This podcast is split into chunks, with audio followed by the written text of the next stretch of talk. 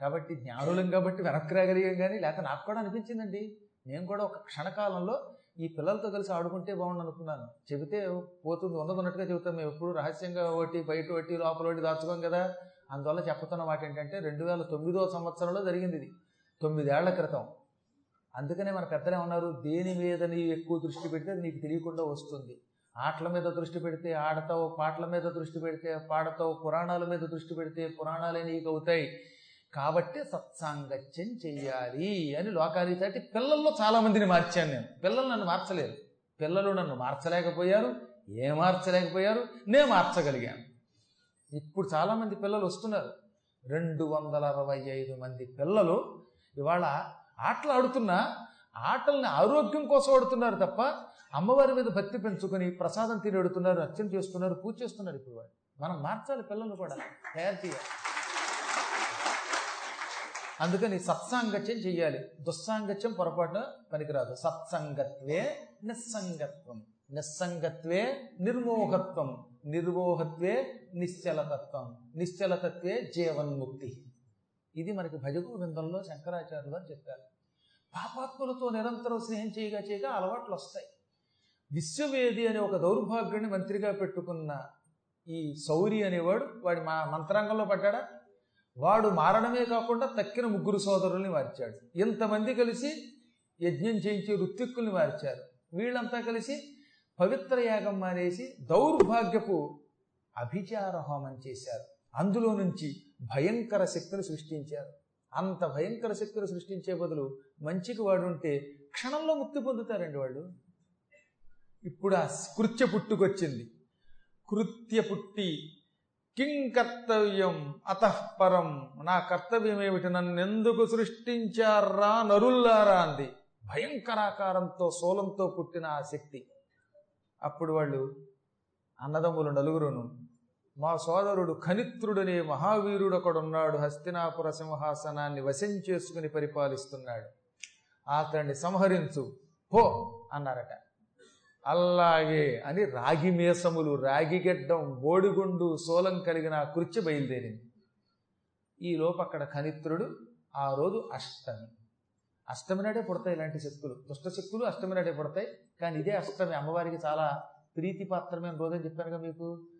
అమ్మవారికి అష్టమి నవమి చతుర్దశి మూడు తిథులు అత్యంత ప్రీతిపాత్రమైనవి. ఎప్పుడైనా మీరు అష్టమి నాడు కానీ నవమి నాడు కానీ చతుర్దశి నాడు కానీ జగన్మాతని భక్తితో పూజించారా అనుకున్న పనులు అవి తీరుతాయి.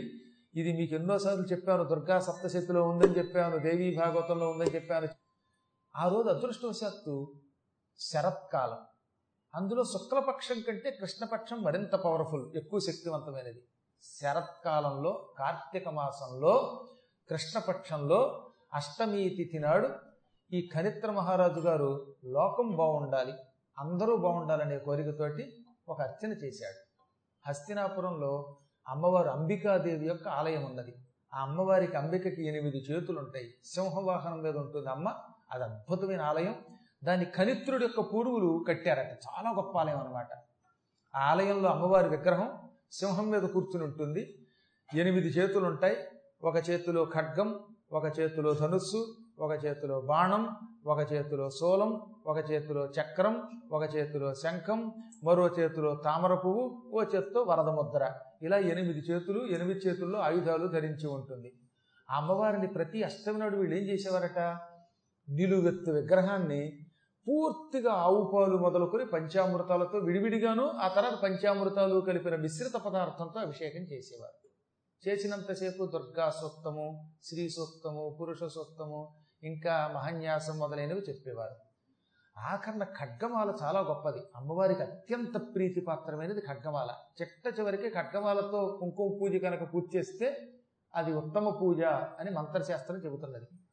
ఎవడైనా ఆఖరి పూజగా ఖడ్గమాలతో ముగించడం మంచిదట. ఇది నేను చెప్పలా. వామకేశ్వర తంత్రంలో శివుడు పార్వతితో నాకు అత్యంత ప్రీతిపాత్రమైనది ఏమిటి అని అమ్మవారు అడిగితే అమ్మకే చెప్పాట నీకు ప్రీతిపాత్రం ఖడ్గమాల అని. అమ్మ అడగనేంటి అసలు. నాకు ఏది ఇష్టమని ఆవిడ అడగాల. అడిగితే శివుడు నీకు ఇష్టమైంది ఖడ్గమాల కదా అన్నట్ట. అంటే ఆయన ద్వారా చెప్పించింది ఆవిడ. అందువల్లే అప్పటి నుంచి ఏం చేసేవారు పూర్వకాలంలో? అమ్మవారికి ఖడ్గమాలతోటి కుంకుమ పూజ చేసేవారు నిమ్మకాయల దండ వేశారు. నిమ్మకాయల దండ కూడా వెయ్యాలి. ఎప్పుడు ఖడ్గమాల స్తోత్రం చేసేవాళ్ళకి అవకాశం ఉంటే నిమ్మకాయలు ఒక దండ కిందకు వచ్చి మెడలో వేసి శుక్రవారం అంతా ఉంచి శనివారం ఇతరులకు పంచిపెట్టమని లేదా అష్టమి నాడు పూజ చేసేటప్పుడు నిమ్మకాయలతో దండ తయారు చేసి అమ్మ మెడలో వేసి ఆ మరునాడు నవమి నాడు పంచిపెట్టమన్నారు. నవమి నాడు దండేస్తే దశమి నాడు పంచిపెట్టాలి. ఒక ఇరవై నాలుగు గంటలు ఉండాలి. వేసిన దగ్గర నుంచి మర్నాడు దాకా మళ్ళీ. అలా వేసి తీసేస్తే ఉపయోగంలా ఈ నిమ్మకాయ కనుక కట్టుకుంటే నిజంగా వాస్తు దోషాలు పోతాయి. మణిద్వీపంలో దేవీ భాగవతంలో రాస్తారు చూడండి. అందులో ఏమంటాడో తెలుసా? నాయనలారా నవీన గృహ నిర్మాణే వాస్తుయాగి తథైవచ పఠితవ్యం ప్రయత్నేన కళ్యాణం తేన జాయతే. కొత్తగా ఇల్లు కట్టుకున్నప్పుడు ఇంట్లో చక్కగా శ్రద్ధతో ఈ మణిద్వీపాన్ని పారాయణ చేయించుకోండి. దేవీ భాగవతంలో ఐదే ఐదు అధ్యాయాలు అది అది ఇళ్ళలో చదివితే ఇంటికున్న వాస్తు దోషాలు పోతాయి. వాస్తు యాగం చేయించుకోవడానికి డబ్బులు లేకపోతే ఇది శ్రద్ధతో పారాయణ చేయించుకోండి. అప్పుడు ఆ ఇంట్లో కళ్యాణం తేన జాయతే. దానివల్ల ఆ పారాయణ వల్ల కళ్యాణం శుభము జరుగుతుంది. ఇంట్లో ఉన్న వాస్తు దోషాలు పోయి ఇల్లు పవిత్రమవుతుంది. అంతేగాని మిరపకాయల పీకి కంట్లో పెట్టుకోకర్లా ఏ చక్కర్లా వాస్తు దోషాలు చక్కర పోతాయి. అంత గొప్పది అపూర్వమైనదనమాట నిమ్మకాయ అంటే. అమ్మవారు ఇక్కడ శారదా పరమేశ్వరికి అలంకారం చేస్తూ ఉంటే ఎంత బాగుంటుందని మీరు చూశారు కదా. అద్భుతమైన ఆ మాలలు పెట్టి అందులో పూర్ణిమ నాడు గ్రహణం నాడు తలుపు మూసే ముందు చేసిన అలంకారం రెండు కళ్ళతో చూసామను. కానీ రెండు కళ్ళు సరిపోయాయా? ఇంకో వంద కళ్ళు ఉంటే బాగుండు వెయ్యి కళ్ళు ఉంటే బాగుండు అనుకున్నాం లేదన్నా రోజు ఎన్ని మాలలు అసలు ఈ సంస్థానం లాంటి మెయింటెనెన్స్ ఎవడో చేయలేడు బాబు. ఎందుకు వచ్చింది ఇంకెందుకంటే పొగటం కూడా అనవసరం. భగవంతుడు ఆయనకి ఆ శక్తి ఇచ్చాడు ఆయనకు ఆరోగ్యం ఇచ్చి ఒక పదేళ్ళ పాటు ఈ పురాణాలన్నీ పూర్తి చేసేదాకా ఆరోగ్యంగా తిరగాలని నేను మంగళాశాసనం చేస్తున్నాను.